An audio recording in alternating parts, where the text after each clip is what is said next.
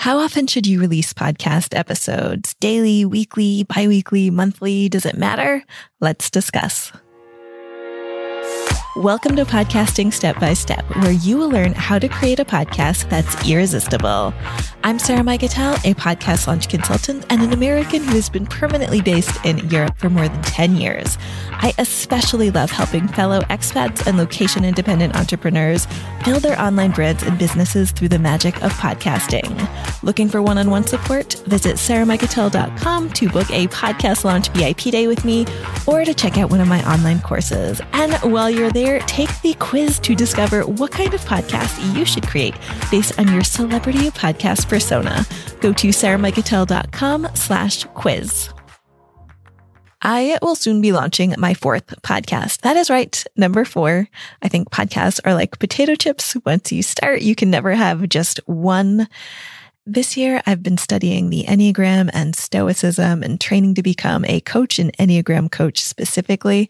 In case you don't know what the Enneagram is, it's an ancient tool that we use to not just understand who you are, but why you do the things you do, what motivates you to do the things you do, and how can you lean into the good side of you and break bad patterns that aren't serving you. It says that there are essentially nine different personality types in this world. It gets a little more complicated than that. There are wings and subtypes. I'll go into it in my other podcast, but essentially the Enneagram is a really powerful tool and it helps you learn about yourself, but then also learn about other people, the people you care about, what makes them tick so you can have better relationships. You can understand their communication style more and just live a happier, more satisfying life. Stoicism is something else that I've gotten so interested in over the last year. And a lot of people have the misunderstanding when they hear the word stoic that it means to be cold and to really steel yourself and just be a rock. And that's kind of the complete opposite of Stoicism. Stoicism says that we can have emotions, but we can't let negative emotions overrun our life. The Stoics were very loving. They believed that friendship was very important and that we as humanity are all connected. And a lot of the tools that we use today for well-being all go back to the Stoics. Meditation, journaling, even cognitive behavioral therapy has its roots in Stoicism. So it has a lot to teach us about living a life of good character, being good people, and living happier lives. And so I really want to marry this stoicism and the Enneagram and some other personal development tools in a new podcast to serve my audience because you know, I think this year, a lot of us have been thinking about what we want to do and how we want to contribute to the world. This is something that I've been wanting to do for quite a while. So in my new podcast, I will be pulling together different elements from the Enneagram and Stoicism and some other personal development techniques to help us live happier, healthier, more satisfying lives for ourselves, the people around us, and for humanity in general this year I was thinking a lot about what is my soul work? How do I really want to show up and serve people in this world? And this is definitely it. So I am so excited about this podcast and about my coaching. And I can't wait to share all of this with you. But because I'm launching this new show, that means I'm going to have less time on my hands. And so podcasting step by step is going to be going bi-weekly, but I'm going to be taking you behind the scenes as I build my new podcast. So you can find me on Instagram at Sarah Mikutel, S-A-R-A-H-M-I-K-U-T-E-L. And when it comes for how often you should podcast, you should ask yourself the same questions. How many hours a week do I have available to podcast? So typically it takes three to four times to edit a podcast than it does to record. And it is going to take you a lot longer than that when you first start out.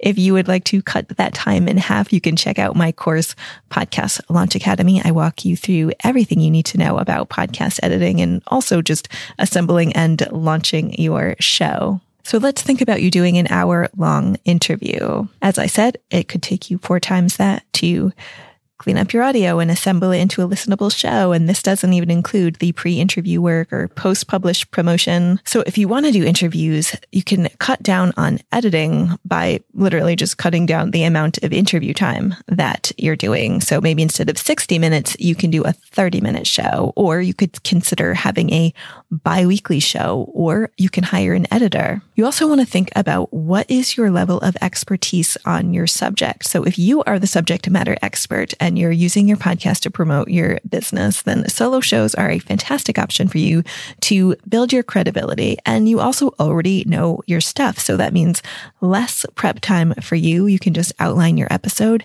and work off of that rather than researching and scripting everything.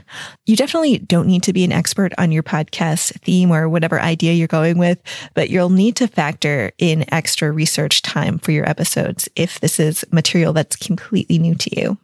How much money are you willing to spend for help with audio editing and other podcast related services? A good podcast editor will cost you between 75 and $200 per episode, though you might be able to find somebody cheaper who is just starting out. When it comes to audio quality, you definitely get what you pay for. And a lot of those cheaper prices that you mm. see, they're not really making your audio quality sound better. And they're probably not cutting out anything dragging in your episode, probably not cutting out the ums and ahs. It's just like very, very basic editing. And if that works for you, that's totally fine. But just know that if you find somebody for 10 or $15 to edit your podcast, they're not going to make it sound pro quality. Other questions to consider. Will you publish in seasons? That is, publish a certain amount of episodes and then take a break, or are you going to publish continuously? What format and frequency would your ideal listener prefer based on what's going on in their life? So a busy mom might want five minute sparks of inspiration rather than an hour long interview. After saying all of that, you might be thinking, Sarah, just tell me how often to publish. Publishing weekly is a good cadence to build a relationship with your audience if you have the time. You don't want to start off doing a weekly show and then feel like, oh my God, this is too much. This is too overwhelming. I'm just not going to podcast at all and then disappear. That would be such a shame. So be realistic about the time it takes to podcast and think about the questions that I just mentioned. Daily podcasts are a lot of work. And quite frankly, unless you're a news podcast, people aren't looking for that much content. It's overload.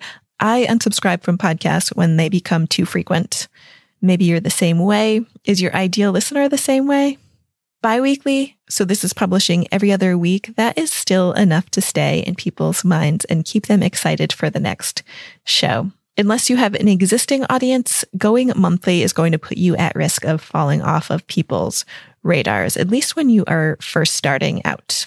Having said that, there are people who never publish anything at all, and they're still getting thousands of downloads. Why? Because we're building an archive of evergreen content here, which is so exciting. So people are going to discover you for years to come. To sum all of this up, weekly is a good podcast frequency to aim for, but go for biweekly if that is what your schedule permits. I wouldn't publish less often than that, at least in the beginning, because you want your listeners to remember you.